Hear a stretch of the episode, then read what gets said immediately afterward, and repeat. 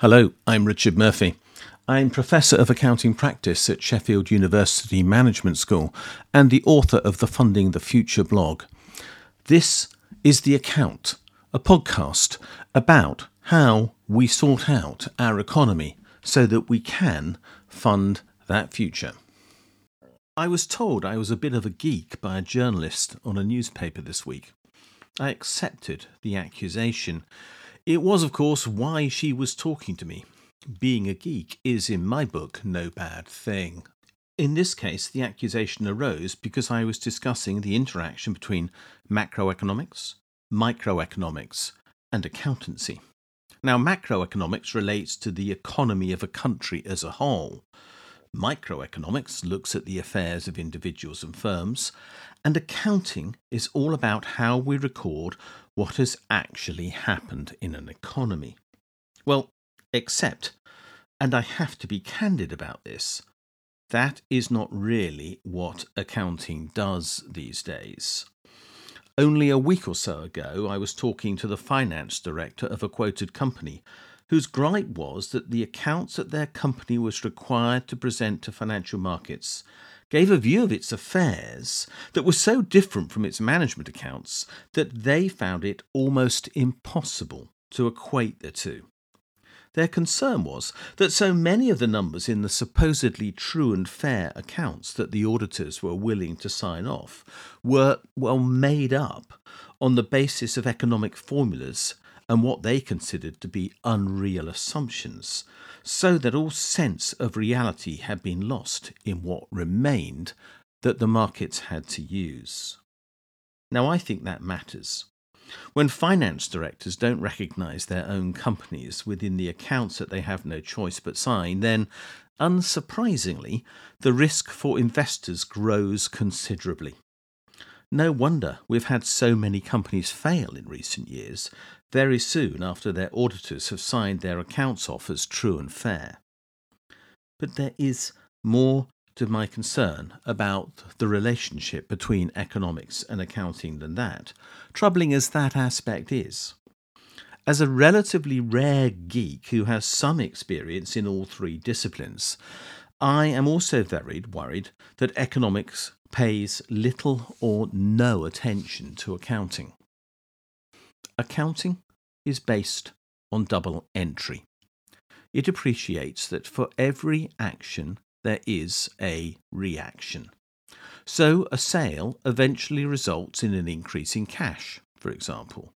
And taking a loan might increase cash balances, but accounting also records the fact that the loan must be repaid. By requiring this, the books always balance in accountancy. More importantly, we have to see both sides of any, and indeed every, transaction. Economics does not do that. Most especially, macroeconomics does not do so. It is riddled with completely bogus figures that are posted as single entries in reports issued by the government that are meant to be used as the basis for decision making and which are totally false, in my opinion. Let me offer two examples. One is that the UK's national debt is overstated by more than 260 billion pounds at present.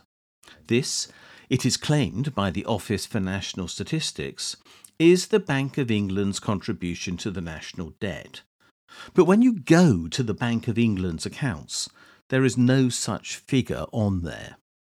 It arises solely because the ONS, which makes this number up, and I use the term advisedly, refuses to recognise that the money in question is matched by money owing to or prepaid by the Bank of England, which means that they account for matching assets. This means that in net terms, for national debt accounting purposes, there is no net liability owing by the Bank of England at all. However, the Office for National Statistics refuses to recognise those assets. The figure for the national debt is, as a result, overstated by 12.7%, in my opinion, or one eighth as a consequence. And that is a massive misstatement. The Office for National Statistics does the same thing when it comes to gross domestic product or GDP, which measures the UK's national income. This is supposedly 2.35 trillion pounds at present, that's 2350 billion, but the simple fact is that it isn't. That's because what they never say out loud or draw attention to is the fact that this figure includes near enough 230 billion that supposedly represents the rent that UK owner occupiers of their own houses pay to themselves to have the right to live in their own properties. Now, the simple fact is that no such sum is ever paid by UK owner occupiers to have the right to live in their own properties. No such payment is made at all. As a result, that number is completely made up.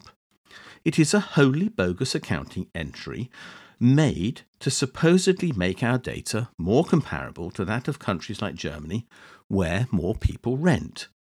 But that does not avoid the fact that in the meantime we live with a wholly bogus, overinflated figure for income that makes any data based on GDP almost meaningless when that figure is overstated by almost exactly 10%. That is another massive misstatement. What's the result?